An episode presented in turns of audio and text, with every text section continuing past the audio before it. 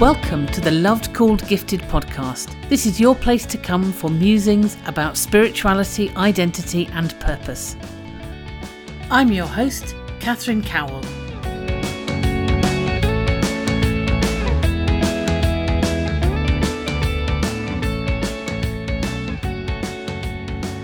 In this episode, we're going to think about prayer, or in other words, how we connect with the divine. The fact is that we don't all connect with God in the same way. Some things which are really helpful for some people can be deeply unhelpful for others. Often, though, we are part of a spiritual community or a church which has a particular style of worship. And that's great if that style of worship and prayer really fits with our personality and the things that work for us. What is not so good, however, is if we find ourselves within a community where the practices don't match our personality, don't match the way that we're wired. And so, quite often, what can happen is that we find ourselves trying to connect with God in ways that simply don't work for us. That's not to suggest that if the ways that your church connects with God doesn't work for you, you should immediately be heading for the door. But it is to say that if you haven't spent some time working out what does work for you, you can find yourself thinking that you're not very good at prayer or you're not a great Christian. That kind of guilt can be deeply unhelpful. It's not that often that we take a step back and work out what it is that helps us personally connect with the divine. So, what I'm going to do in this episode is just to think about some of the different ways that we might connect with God. The thing is that some ways of praying and connecting that work incredibly well for one person not only don't work for somebody else, but can actually sometimes get in the way. So, what we're going to do is to have a think about a whole range of different things which influence how easy we might find it to connect with God. And each of these, as I talk about them, you may think, yeah, that really, really suits me, that fits, that's something that I find helpful. Or it might be that as I talk about it, you think, well, it doesn't make a lot of odds to me, really. I can take it or leave it. And there might be some things that are, quite frankly, deeply unhelpful to you. So, the things which help you to connect with God, you might refer to as spiritual connectors.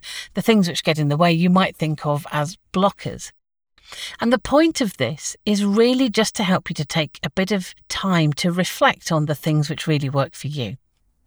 So, the first thing I want to think about is whether you find being by yourself and having silence and solitude really helpful? Are you somebody who recharges perhaps by being by yourself? Do you find the idea of long stretches of time, just you and God contemplating, praying without the interference of other people, really helpful? Or does that sound like an unmitigated nightmare? Some people find solitude really helpful. Others don't find it so helpful and would prefer to do their spiritual connecting with other people through interaction and conversation and being with others. Of course, it might be the case that you like both, but quite often we will have a preference for one or the other. I can remember quite a number of years ago now being sent on a quiet day with some women from the church that I was part of at the time. The idea was that we were going to go to a convent nearby and spend some time with the nuns there, getting silence and being by ourselves with God. I was really looking forward to this. And when we were sent out to wander the grounds and spend time in prayer alone, I was really relishing the prospect of this. Quite a number of other people in my group evidently did not relish the prospect of this, and not only didn't want to be silent, but seemed utterly incapable of being silent.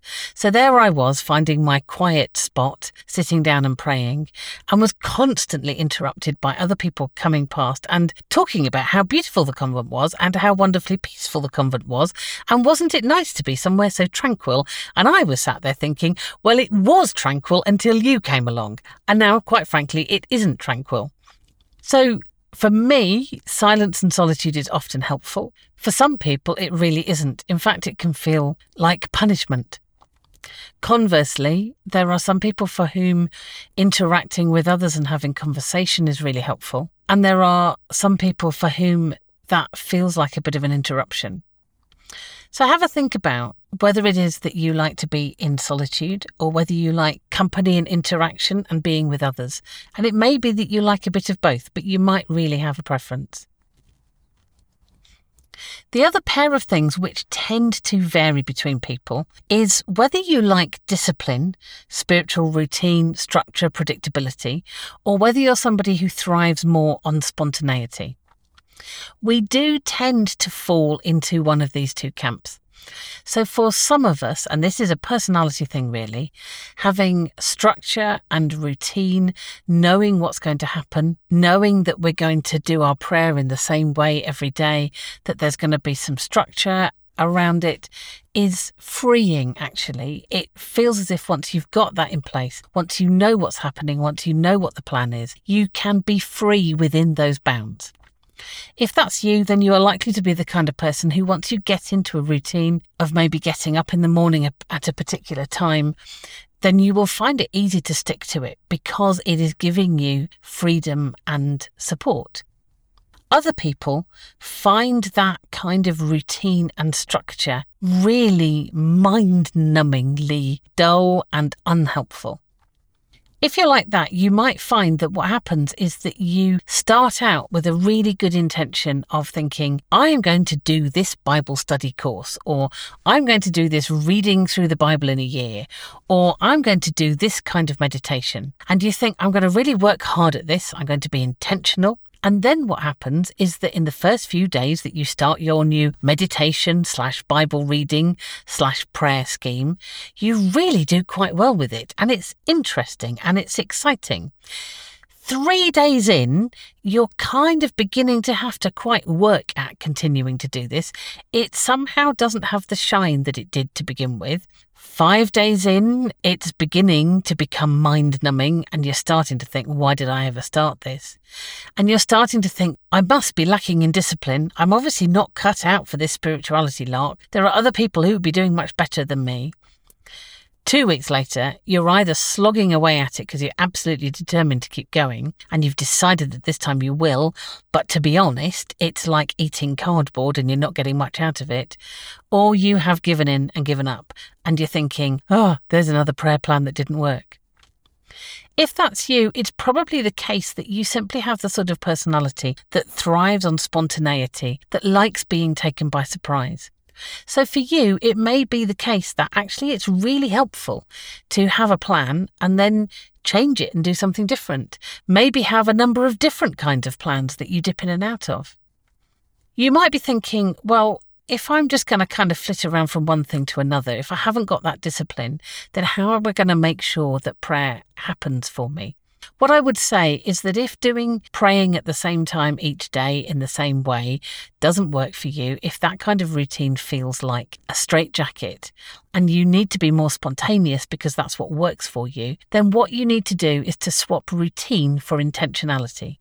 If you can keep it high up your agenda, if you can keep it in mind and find ways of reminding yourself that this is something that you really want to do, then it is very likely that that intention, combined with the kind of spontaneity that you need, will be the thing that helps you to keep going and keep your relationship with the divine fresh and vibrant and helping you to continue to be stimulated and interested. And in the end, that's going to be much healthier and create a much happier connection with God than if you tried to carry on doing the thing, which was really leaving you feeling terribly bored. So that's discipline versus spontaneity. I wonder which of those most fits for you. And it doesn't matter which it is. The important thing is to make sure that you structure things for yourself in a way that is actually life giving and that helps and supports your spirituality and your journey with God. Two other ways of looking at the world, which can quite often influence how easy we find it to connect with God and to pray, is whether or not we're the kind of people who like things to be practical and down to earth and based in facts and real life, or whether we're more interested in imagination and possibilities and ideas. If the down to earth thing works for you, then you are likely to be listening to a sermon wanting to know what the practical tips are that you're going to get from this. What does this actually mean for your everyday life? If somebody is simply talking about theology and things that feel kind of airy fairy and not connected to the real world, then you may well find that boring and it may well be that you think this is just irrelevant.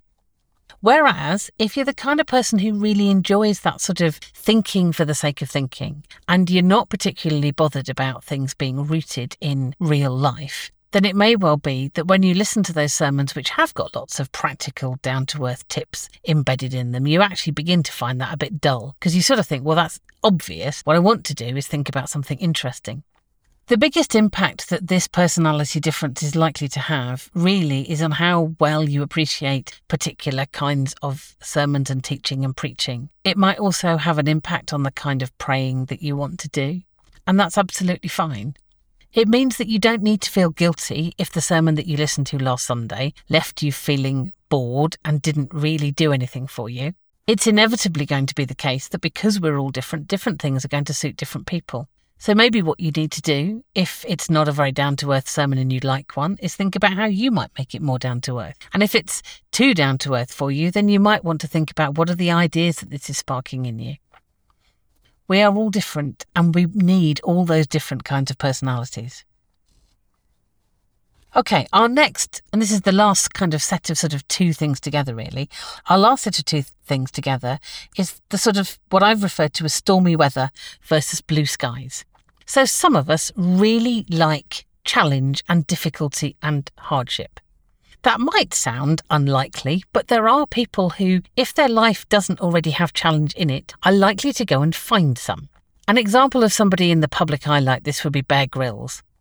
If you think about the kind of television programs that Bear Grylls produces, they all involve things being flipping difficult. And there are people, you will notice, who volunteer to go and be abandoned on an island, or to go somewhere where they're going to end up needing to drink urine, or to join a reality TV programme where there's not going to be enough food, or they're going to train with the SAS. There are people who genuinely want to do those things and choose them and think that that's going to be good. And for those people, life can come alive when things are tricky. And if there isn't trickiness, they will go out and seek it. I remember listening to somebody preaching a sermon a few years ago now, and he talked about a camping trip somewhere out in the wilds of somewhere obnoxious, as far as I could tell. And he said that during the night, a crocodile came underneath his tent and lay underneath him in order to benefit from his body warmth. And then in the morning it slithered away. And he was talking about this in raptures, as if it was the most marvellous thing, and said, Oh, it was amazing. And I sat there listening, thinking, That does not sound amazing to me. That sounds like a nightmare. It does seem to be the case that some of us are more up for that kind of hardship and challenge than others. If that is you, then you may find that your spiritual life is at its best when life is hardest. It may be that you quite like things like fasting because that sort of works for you. That might not be your thing, but it might be. By contrast, some of us find that a bit of comfort works quite well. It might be that life going well or having a few luxuries around actually helps you to get into a place of peacefulness where you find it easier to connect with God. And I have to confess that that's definitely me. One Lent, I was thinking about this. I had been spending some time looking at spiritual connectors and blockers and doing some writing about it. And I sat there and thought, do you know, every single Lent, well, not every single Lent, that's not true, but often at Lent, I would give something up and it really didn't help very much. I remember on one occasion I decided to give up coffee. I don't know what possessed me, but I did. On another occasion, I gave up lunch. I gave up lunch for the whole of Lent and was miserable and hungry most days. And I thought, what is it? Where is it when I most connect with God? If I was going to do a Lent that involved me connecting best with God, what would that be? And I thought about it and I thought, you know, one of the times when I feel closest to God is when I'm sat in a coffee shop. So I decided to organise my Lent around that. So I had the discipline of going to a coffee shop as often as I could manage it once a day. I didn't beat myself up if I couldn't manage it. I thought I would just make up for it the next day by having coffee and cake. And do you know, that was one of the most blessed times that I've ever had. I really felt that I connected with God. And it was about the fact that I had done something a little bit nice for myself. And I had gone somewhere where I felt comfortable. And I think the truth is that when things are difficult and sparse and what I would refer to as unpleasant, I almost feel like I'm in trouble. And that doesn't help me to connect with the fact that God really loves me. I suspect that there are some people who would find overmuch comfort just not particularly helpful. It just might not be the thing which works for them. They might not care that much. Okay, another thing which really helps some people to connect with God is beauty, arts, creativity, excellent music, beautiful things. Some people find that looking at paintings can help them connect. They just have a real sense of transcendence and connection with the divine in the presence of beautiful music or art or paintings or just being around things that are well crafted and well done. And if that's you, well, then go and find them and expose yourself to those things because it's going to be helpful to you. For some people, it's nature and being outside. It might be that you like watching the birds, or it might be that you like romping over mountains. If you enjoy nature and you're also one of those people who likes hardship and challenge, then your kind of nature might be hanging off a rock face somewhere in the cold. If you're somebody who likes comfort, then you might prefer gentler walks through more clement weather and nicer climates. It may be that you just enjoy growing flowers or watching the birds or simply being outside. And that's something which quite often we don't do that much of together when we're very busy doing church. But if nature is something that helps you to connect, then get out there and be with God in those spaces. For some people, actually being active, doing things practically to help people, having a sense that they are making a difference. So getting engaged with things often is the thing which helps them to know that God is there, that they are connecting with God. And they have a real sense of God's presence in those times and in those places.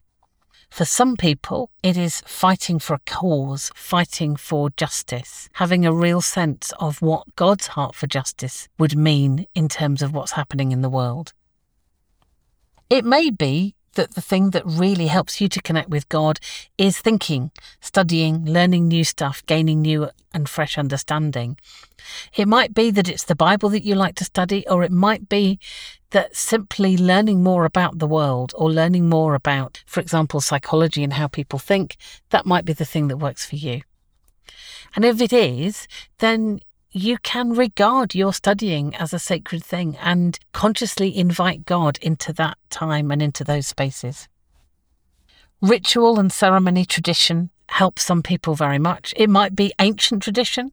That's often the case. It may be that going somewhere where the service follows a liturgy and you think this has been spoken by people for generations or this is being spoken by people all over the land today. Everybody is following the same liturgy. That might be the thing that really helps you.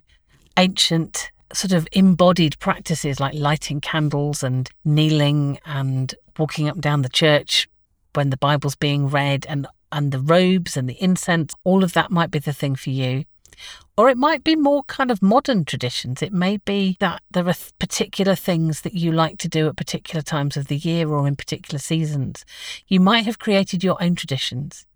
It may be that lighting a candle or having a particular kind of meal at a particular time really means something to you. It may be that the fact that the church always has a barbecue in August is something that really helps you to connect with the rhythm of life and you appreciate that. And if that's the case, then get more tradition in your life. Singing, dancing, that kind of thing can be really helpful for some people and not for others.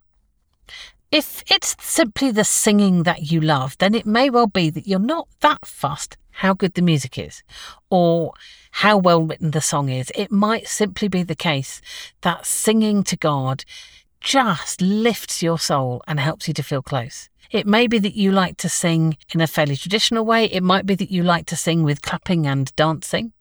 There's a modern worship song which has a lyric that goes something like, I feel alive, I come alive on God's great dance floor. And I listen to that and I think that is definitely somebody whose spiritual connector is singing and dancing.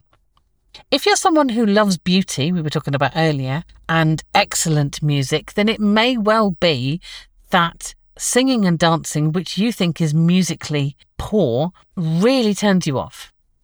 If you do like the singing and the dancing, then you may not, as I say, you may not care about the quality of the music. Equally, you might not like the singing at all. It may be that the worship at church drives you nuts if there's too much singing. It may be that if you're singing the same song many times, you sit there thinking, when, when is this going to end? Can we please move on? Can we not have some quiet? If you go to a church where that kind of singing is something which is highly prized, then that can be really difficult if you feel that you're surrounded by people who are connecting with God in a big way through that and you're simply not. It does not mean that you're not a good Christian. It just means that there are ways of connecting with God that you prefer to singing the kinds of songs that are sung in the place where you go every Sunday. It's absolutely fine. It may be that you need to do other things in your week that are more helpful to you. For some people, their connection with God is sort of a heart connection. It may be that you have a real sense of love and affection for God, that expressing that love and affection, possibly through journaling or some kind of drawing or simply contemplating, being in awe and being with God is the thing that works for you. And if that is you, then build on it. There are some people who kind of like the charismatic stuff you know, the speaking in tongues and having prophetic words and having a real sense of the tangible presence of God, doing things which other people might regard as frankly weird. For some people, that's a real connection. And if that's you, then it's worth finding opportunities to spend time with other people for whom that is also the case. And finally, there are some people who like real simplicity, kind of a monastic sort of way of being in the world, where simplicity and fasting and silence and a quiet, perhaps slightly austere inner life is something that you really value. Obviously, there are people who give their whole lives to that kind of being with God and that sort of way of approaching things. Again, if that's something that you value, then there will be ways of incorporating that into your everyday life. In summary, Really, what I'm saying is that we all connect with God differently. For all of us, there are some things which really help us to feel close to God and to make that inner sense of connection with the divine. But those are not the same things for all of us. There is something incredibly freeing about just taking a bit of time to think, what is it that works for me? What that does is that it enables you to really think about how is it that I could organize my life and my prayer life in a way that means that I get a little bit more of the stuff that really works for me. It also means that if you're surrounded by people who do things differently, you really don't need to worry about it. If sometimes the kind of church service that you're in doesn't work for you, then you can simply say, that service wasn't the kind of thing that I find particularly easy that wasn't something which enabled me to quickly connect with God, which is much better than saying, I'm a bad Christian because that worked for everybody else and it didn't work for me. So it's freeing in that sense. This is not to say, of course, that God won't talk to you through things which are not your preferred way of connecting with God. It's also the case that sometimes, as we get older, as we walk through life in different seasons of life, different things will work for us.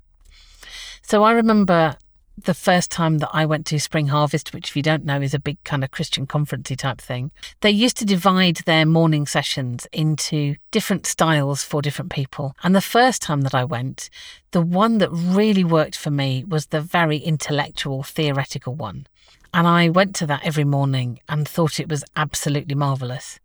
I went back to Spring Harvest a few years later, thought, right, I know what I like, and I went along to sit in the very intellectual, theoretical, theological session, and I sat there and it absolutely left me cold things had kind of shifted for me, and what I was really looking for was something much closer to the kind of heart contemplation, affection for God, something more spiritual in an emotional way, in fact, which was surprising to me because definitely the mind and thinking and study is a really key thing for me. It's one of the main ways with which I connect with God. But at that point, it was really interesting that things had shifted.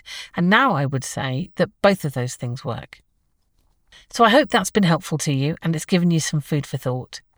Do the stuff that works and don't feel guilty if you need to leave behind the stuff that doesn't. Happy praying. Hope you enjoyed this episode of the Loved Called Gifted podcast.